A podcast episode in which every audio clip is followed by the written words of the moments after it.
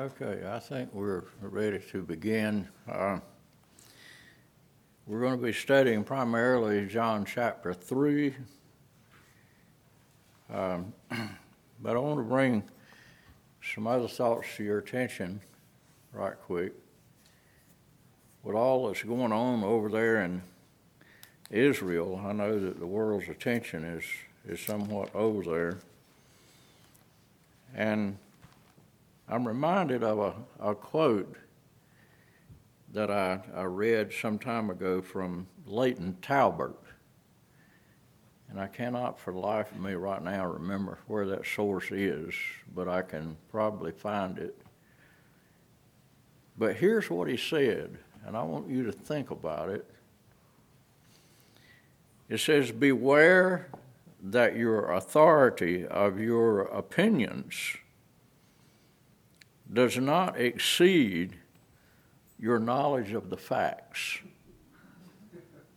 Now, I'm going to have to quote that for you again because it's a profoundly important statement.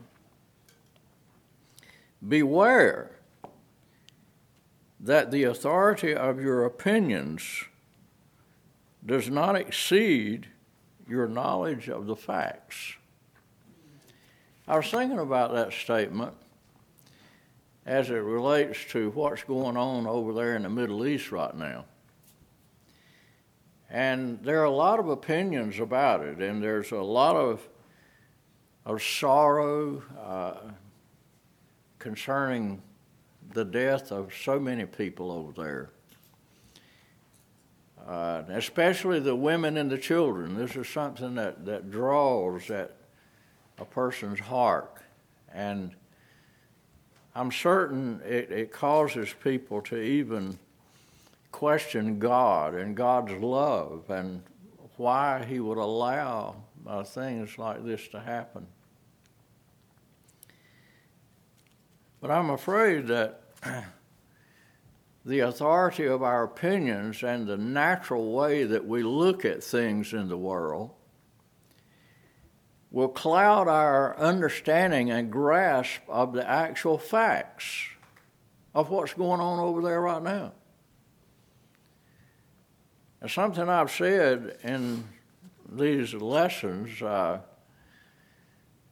for quite some time now is that the message from heaven is probably one of the, well, it's not probably, it is. It's the scariest message that I've ever heard. Uh, what I what I read in the Bible, what the Bible has to say about me, is is a horrible message.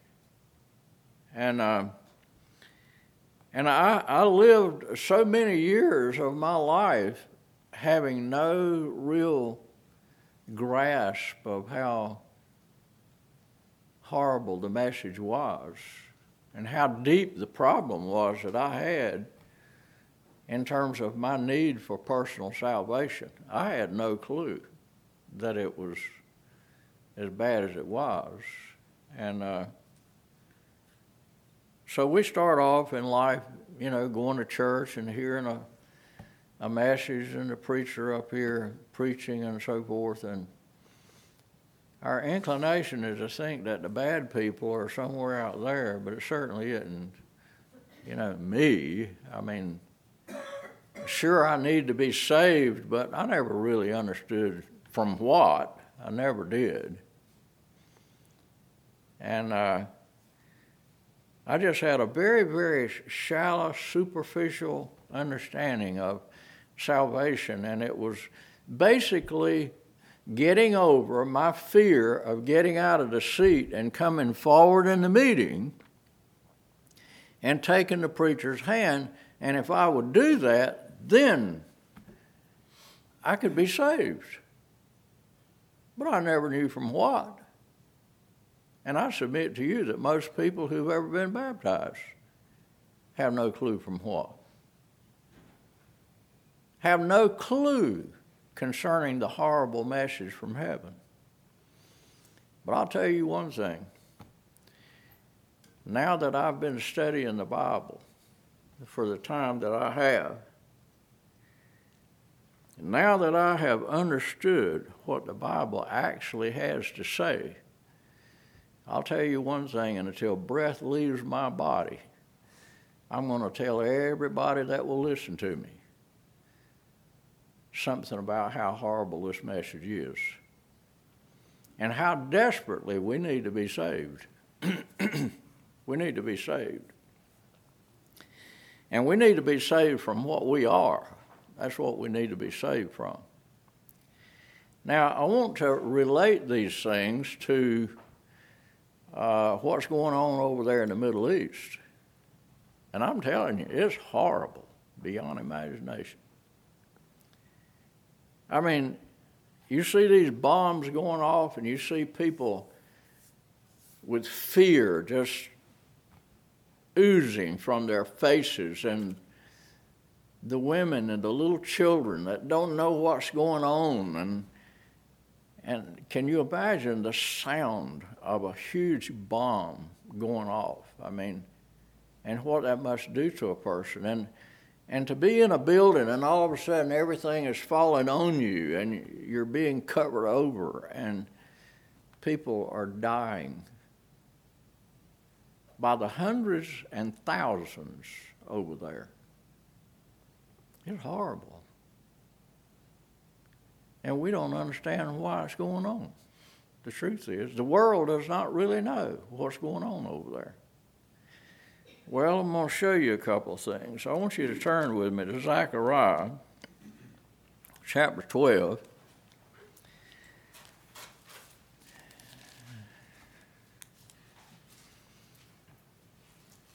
And I want us to understand that our problem is so deep.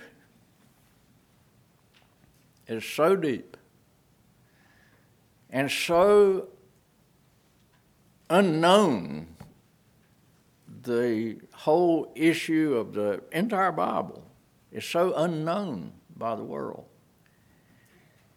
that God, that loving God, has to go to extremes that that really uh, leave us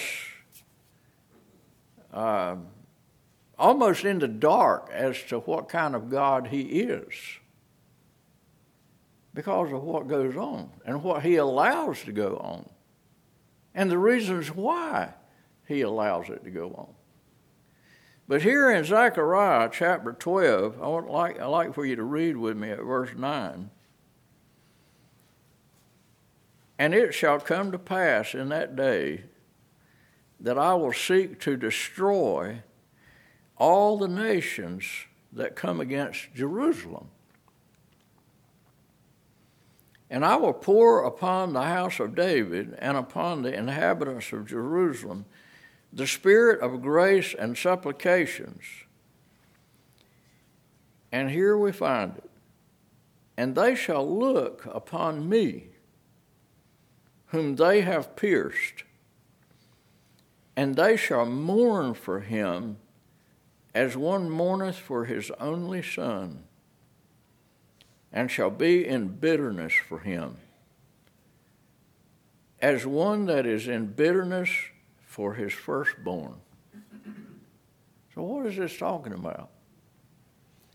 I'll tell you what it's talking about. If you go back and you read the Old Testament, you know the prophets were sent by the mercy and grace of God, pleading through Jeremiah and Isaiah for the people of Israel to repent and to turn back to Him because they had gone into apostasy.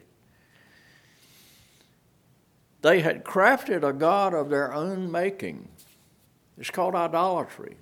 It's the worship of your own will through images that really reflect the way you would like for God to be. That's what idolatry is. And they would not repent, they would not return to the Lord and to His commandments. They would not.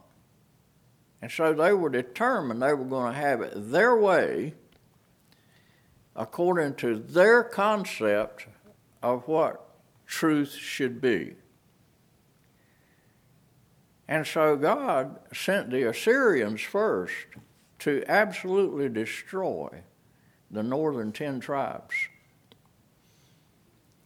And then he sent the Babylonians to absolutely level uh, Benjamin and Judah, the southern tribes, and totally destroyed the temple and killed all the princes and the priests, all of the leaders. They died. They sure did. And Israel stayed in a state of unbelief for years and years and years. And their wicked heart was so hardened against the truth that when he, dis- he came some 2,000 years ago, pure love, the one who created them and loved them more than they could ever know, but they hated him and killed him, crucified. Now, I want you to have that in the backdrop of what's going on over there in Israel right now. And I want us to understand that God is not somebody that has pleasure or takes pleasure in the suffering of people.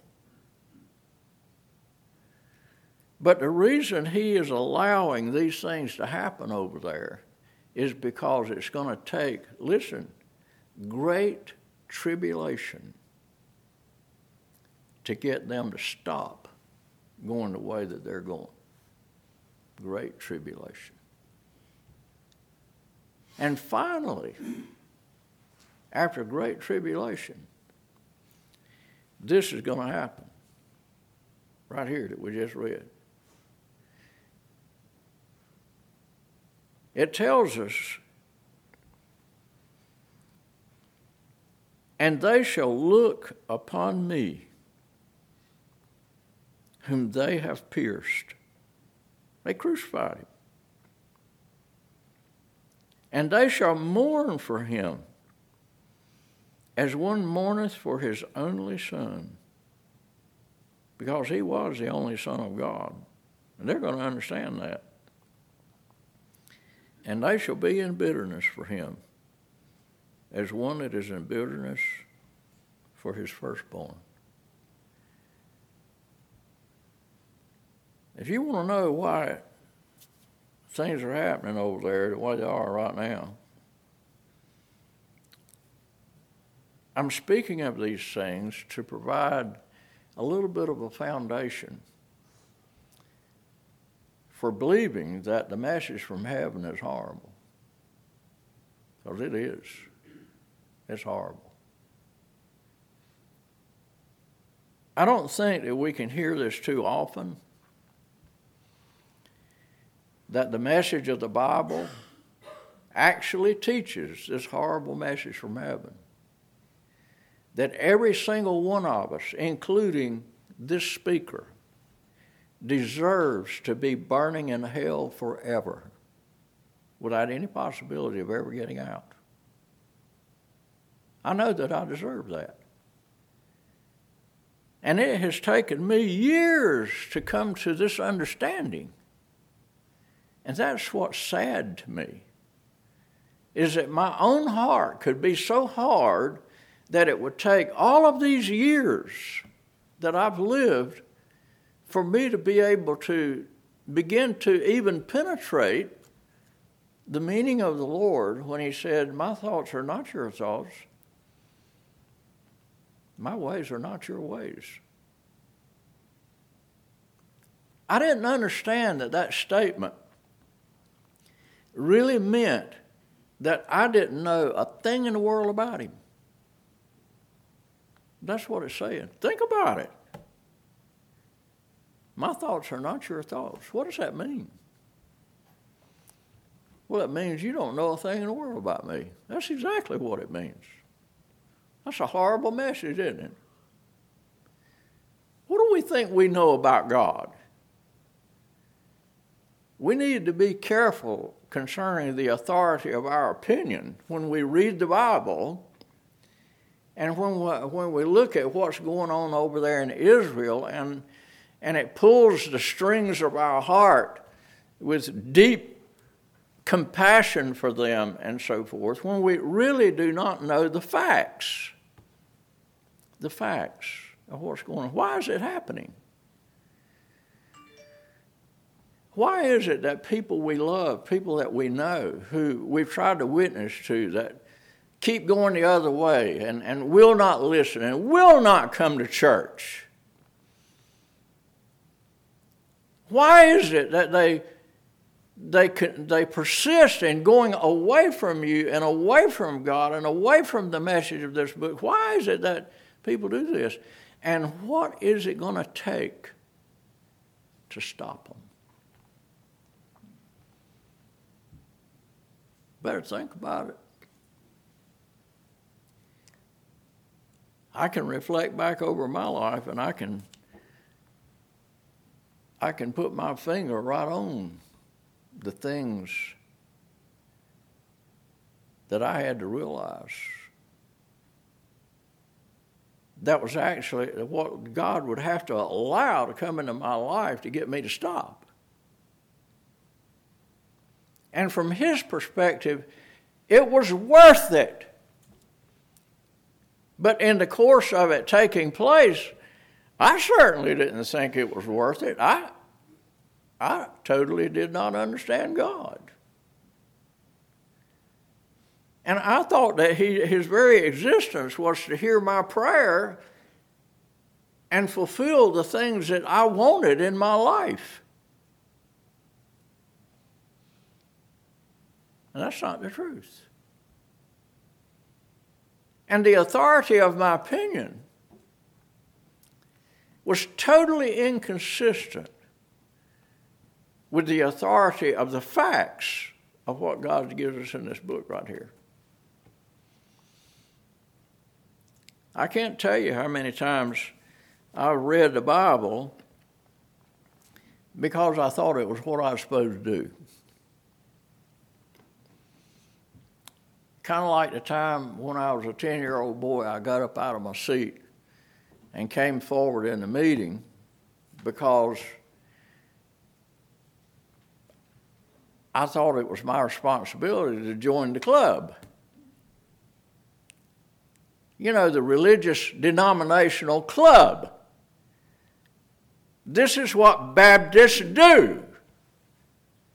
You give the invitation, you get up out of your seat, you're embarrassed as you can be, you don't want to go in front of people, and you force yourself to come down the aisle because of the social pressures in the church. Well, have you gotten saved yet? Have you been baptized yet? Not having a clue what those things meant. I wonder if I stand up here, as I'm standing up here saying these things, if this is ringing any bells. I wonder how many people who listen in on sermon audio will listen to these remarks and say, you know, that kind of sounds like it, it's me because that's sort of how it was when I went forward in the meeting. I didn't really know what I was doing. But I thought it was what you're supposed to do to get saved. You go forward in the meeting. But I tell you, one of the reasons it's like this is because most preachers will never touch the horrible message from heaven. They'll never do it. They'll never talk about the false profession of faith and the multitudes of people that have it and are going to end up burning in hell forever. I'm telling you that the greatest judgment of God is going to be on preachers that do not preach the message of this book. Because it's the only way a person's going to get saved. It's the only way a person is going to get saved. And so we ought to all go through this experience here of looking upon that one that died for us upon Calvary's cross and realizing that we've got blood all over our hands. And unbeknownst to us, contrary to our opinion, we hated him and proved it every day of our life. And we could have cared less about this book, and may be the case that to this day, very few people are going to get up early in the morning and study this book as though their eternal soul depends on it. Because it does. Sure does.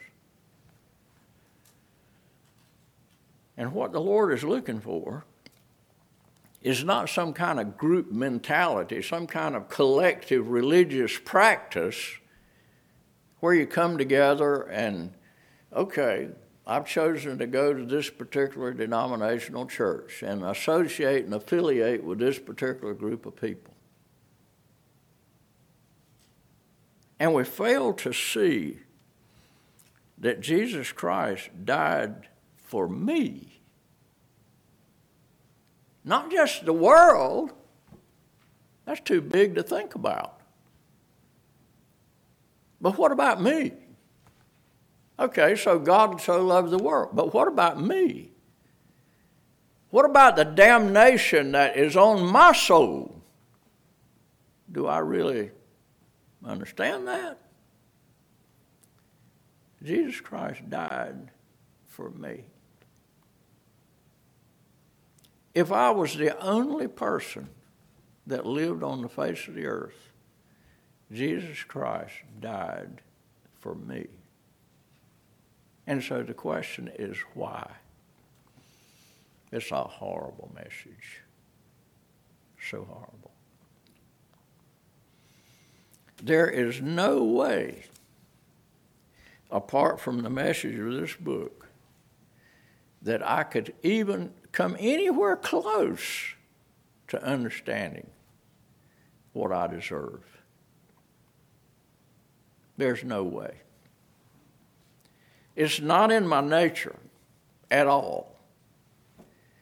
Because all my life I have embraced the idea that I was not that bad, that I'm basically a pretty good person. And I could prove it to myself by seeing people that I believed were really bad. And so I compared myself with others. And the authority of my opinion certainly did not go together with the knowledge of the facts. And the facts are right here. And so there has to come a point where we as an individual have to get alone. Forget about everybody else. Forget about wife, husband, children, friends. Forget about everybody. Until there's no one in the room but you and God. That's it. And then I open this book and see what He has to say about you. And I'll tell you what you're going to discover. His thoughts are not your thoughts. That's right. His thoughts are not your thoughts. And his ways of dealing with you are not your ways. And what the Lord ultimately has to do to turn us back from our way and what we really want, which is a self serving life. We love the world, the lust of the eye, the lust of the flesh, and the pride of life. We sure do. We feed on it every day. That's our nature. And the sad thing is, and this is part of the horrible nature, we can't do anything about it. And you can come to one church meeting right after another and hear the truth proclaimed in a way that you can quote it, you can you agree with it 100%, and you'll get up tomorrow and you'll still love the world and the things that are in the world. The lust of the flesh, the lust of the eye, and the pride of life, and there's nothing you can do about it. And I'm telling you that the reason the Lord leaves that nature in you the way He does is so that you have a daily, I mean, daily reminder of the so great a death you deserve. Have I not said that before? I certainly have. And I'm telling you, we read the Bible and we read those little verses and, and we read it over and we become familiar with the fact that it's in the Bible, but we don't enter into it in a way that it personally applies to us, alone in the room, just us and God. So great a death. Well, you got to get into that and get all of that straightened out before you can, in the slightest, begin to embrace so great salvation and the love of God and the eternal future and heaven. Because none of those things will ever mean anything until you thoroughly understand the horrible message first. You got to understand the horrible message first. And how close we came to losing our soul forever. And deservedly so. And how close was it? Well, I'll tell you what, I've spent considerable time reflecting back over my past. And I am still um, really in the dark as to how it was that I began to believe him and turn. When just about everybody I knew didn't. But I did. And I don't know why, and I don't really know how. To this day, I don't know. But I know that the Bible teaches, and these are the facts. Wide is the gate, and broad is the way that leads unto death and destruction. And many there be that go in thereat. Straight is the gate, and narrow is the way that leadeth unto life, and few there be that find it. How did I get onto that little narrow road? How did that happen? I have no clue. But I did. I sure did. And I can say with all the authority of God Himself, who told me, See, the Lord knoweth them that are His, and He has to reveal it to you by His Spirit that you are His. Teaches us that. His Spirit has to commune with our spirit that we're the sons of God. That's the only way you can know. So I didn't really intend to get into these things this way this morning. I, I know that we're supposed to be here in John's Gospel.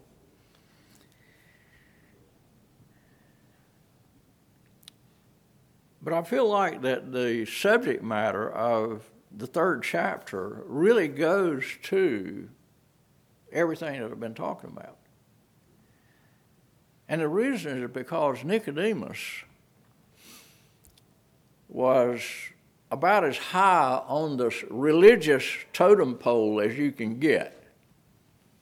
He was a ruler in Israel.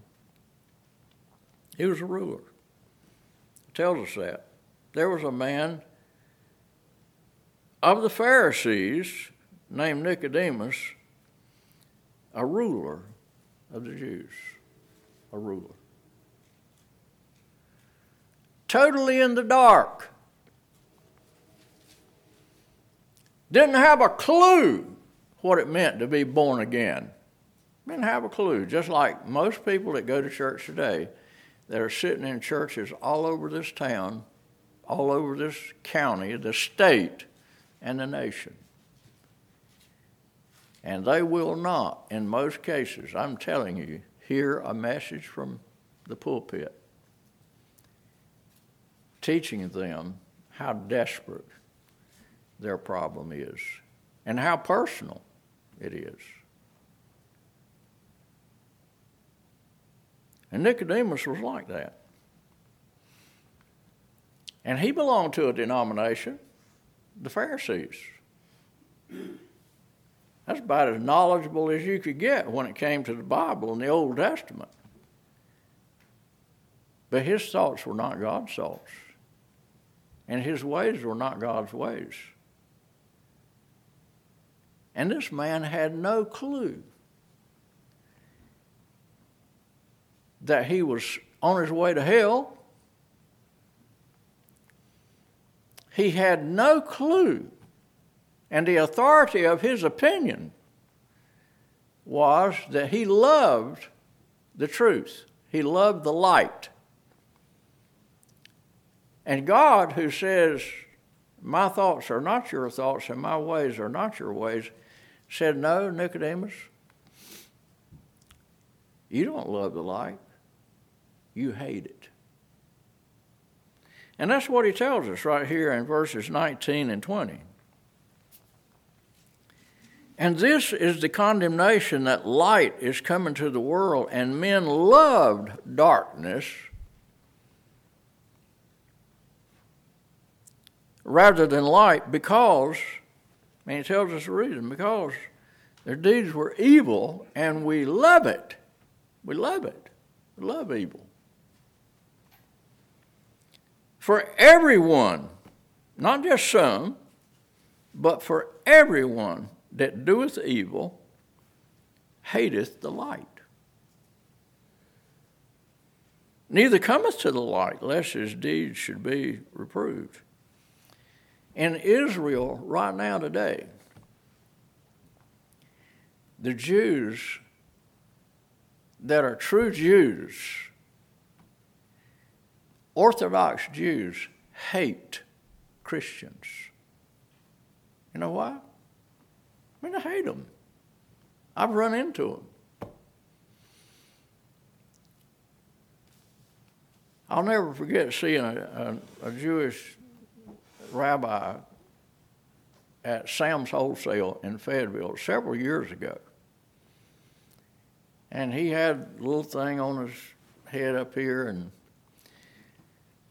somehow or other, I got into a conversation with him, and I was trying to engage him in a way that I could have a little bit of a conversation with him without offending him. And he told me that he was a Jew, and I've commenced to tell him how much I appreciated and loved the Jews.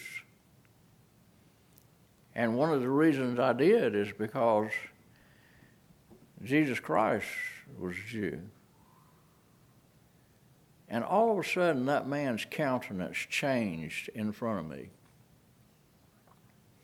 And he took his finger just like this and he stuck it right in my face. And here's what he said to me He said, I'd rather see my children dead than to believe what you believe. I'd rather see my children dead. I'll never forget it. Never.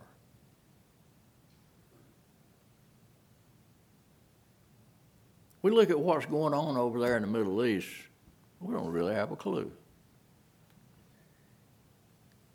And the authority of our opinion uh, draws on our emotions to feel so sorry for everybody that's over there. There's a God in heaven who has a totally different view about what's going on over there. Totally different. He loves them more than we could ever love them. But he's aware of the horrible message that they don't want to believe. And he's fully aware of what it's going to take to get them to stop going the way that they love. And when you study this Bible, I mean, we talk about the rapture of the church, we talk about the tribulation period and the great tribulation, without even understanding what the great tribulation is all about. Let me tell you what the horrible message is, and it's the truth. It's truth. It's going to take that to get them to wake up and stop going the direction that they're going. It's going to take that. Because just like Nicodemus, he thought he was special. He thought he was the chosen of God. He was certainly better than those old dirty Gentiles. And that's the mentality over in Israel right now today. Sure is. When the cameras went to the kibbutz uh, celebration of the Yom Kippur victory war, the camera went across the area there, and what it showed just before the bombings began to take place, the killing began to take place, you saw the Jews down there uh, very much like what Moses saw when he came down from the mount with the Ten Commandments.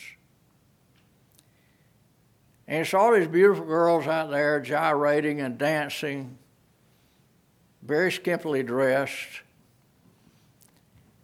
And sitting on the counter at a bar was Johnnie Walker whiskey, bottle of, big bottle of Johnnie Walker whiskey.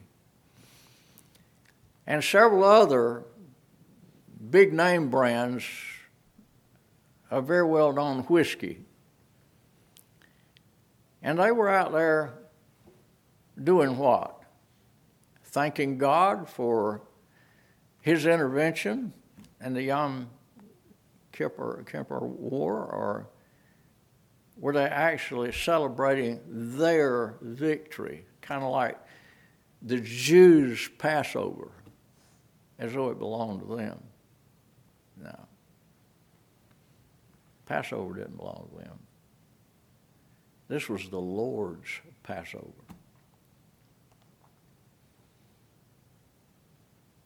And so here they are. They haven't changed a bit since Moses comes down from the mountain and becomes so angry at what he sees that he breaks the Ten Commandments. He throws them down and breaks them in pieces. God brings him back up again out of his mercy and grace. He tells Moses, he says, You go down there and chisel out two more tablets. But I want you to chisel it out. I'm not going to do it. You do it. I chiseled it out the first time, but you're going to do it this time. And the reason is because I want you to participate in man's nature toward me because this is what you're going to do to me when I come in the day of visitation. I'm going to come. And you're going to chisel me just like that rock. You're going to break me in pieces. You're going to crucify me. You're going to take my life because you hate my life. You're going to do that. That is the real reason Jesus Christ came into the world was to prove how horrible we are. If a person does not believe what I just said, I don't believe they believe the Bible, and I don't believe they're even saved. I really don't. I don't see how a person could be saved and not believe these things that are being said this morning, right now. I don't see how it's possible.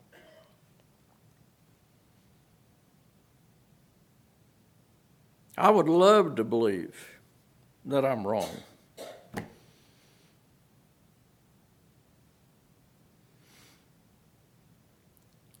But I don't see how I can be when I, I study the Bible and I take the words to mean exactly what they say. And so, am I more of a literary person than the Creator God, who is the Alpha and Omega? Who is the source of all understanding and wisdom and knowledge and instruction?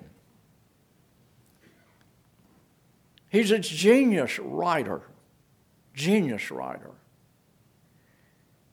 And is absolutely capable of writing the thoughts of his mind and his ways and the reason why.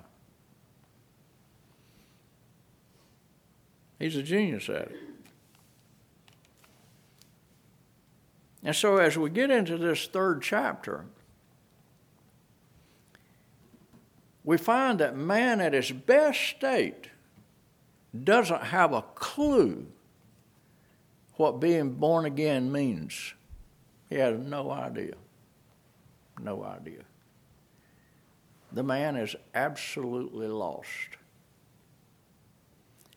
And you don't see one word in this chapter about coming down the aisle. It is just a, a, a, a dialogue between the Creator God and Nicodemus, no one else. That's it.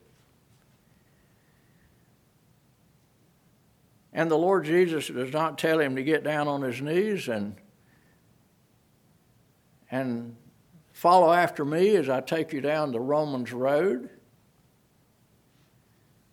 He doesn't say, like most preachers, just repeat after me. Repeat after me. And give me a head nod if you agree with it. That's what most preachers do. And then most preachers stand up here beside of the person that has just professed to get saved and has come down the aisle to join the church. The preacher says, uh, let us give an applaud to so and so here who has just gotten saved. As though that preacher has the authority to make such a statement, because he doesn't. Nor a parent. My child is saved. My child is saved. We don't have the authority to do that. When you read the Bible, you find out who has the authority to say that. It's Jesus Christ the Savior. It's only the Savior that can say it. And He has to tell you personally that you're saved. Or you're hearing it second handed from somebody else, and you haven't gone to the only one that can save you and tell you that you're actually saved. It's Jesus Christ. The Lord knoweth them that are his. So, how do we know that we're not in that number where he says, Depart from me, ye that work iniquity? How do we know that we're not in that number? Well, I'll tell you one thing I have spent some time in agony trying to get it understood which of those two roads I was on the wide one or the narrow one. And you don't want to trust your opinion about it, I can tell you that. Because the authority of your opinion about your relationship to the Lord might not match up with the authority of the facts. And I submit to you that the authority of the facts is in this book. We better read it carefully. Nicodemus was a very lost man. And the Lord did not get him down on his knees and say, Repeat after me. And he did not put his arms around him and embrace him. Like you see a lot of people do in religious circles. He told him the horrible truth. And that was the end of it.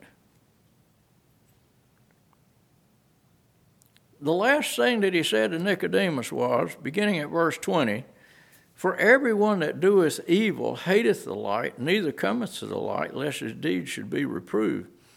But he that doeth truth and cometh to the light, that his deeds may be made manifest, that they are wrought in God. And that was the end of it. And obviously, the Lord just walked away and left him holding that. Holding that. And so we find out later that Nicodemus gets into a little bit of a conflict with his Pharisee brethren and puts the brakes on what they're thinking about him. And then finally, in the latter chapter of John's Gospel, we see Nicodemus coming with spices. Spices. And it was after he was crucified and dead. And he's come to an understanding, and he's there with Joseph of Arimathea, who provides him, who's also a Pharisee, up there in that upper crust of religious people who were blind to the truth. And these two men finally come out from among them.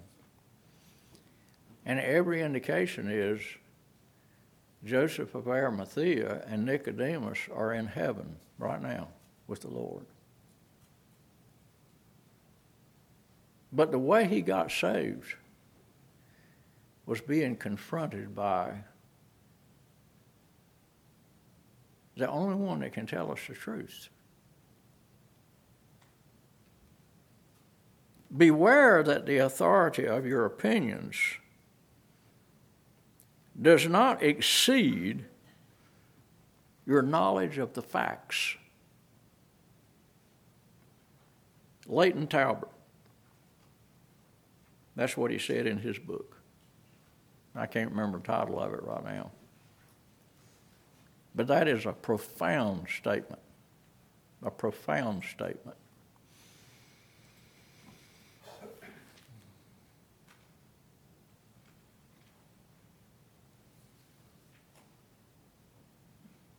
We've actually got five minutes. Is my clock right? Am I right?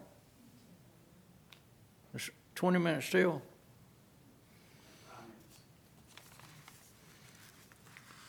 Um, maybe I've I've said enough this morning. I I've got a ton of stuff up here I could get into, but I don't know that I could develop it uh, the way it needs to be. I really didn't intend to say all of those things this morning, but I, I just sort of sense that this, for whatever reason, the Lord wants those things said. But please remember, as we look at the news and see what's going on over there in Israel, Please remember that the reason those people are suffering the way they are is because that is a picture of how hard the human heart is when it comes to truth of this book. And when we look at that over there and consider our own lives, what is the loving God going to have to allow to come into our life to get us to stop and put Him first? What is it going to take? And when it comes to us talking with friends and relatives and our own children, you better keep this in mind. Because if you're not careful, you're going to start shaving a little bit, shaving a little bit, and doing something completely contrary to what Jesus Christ did. He didn't shave it at all. Never. But you know what happened? It cost him his life. And it might cost you your relationship with your children, your friends, and everything else imaginable. Because the truth is despised. And it may be despised by your own children. Even a wife or a husband, or people who've been best friends for years. We need the truth. We need the truth.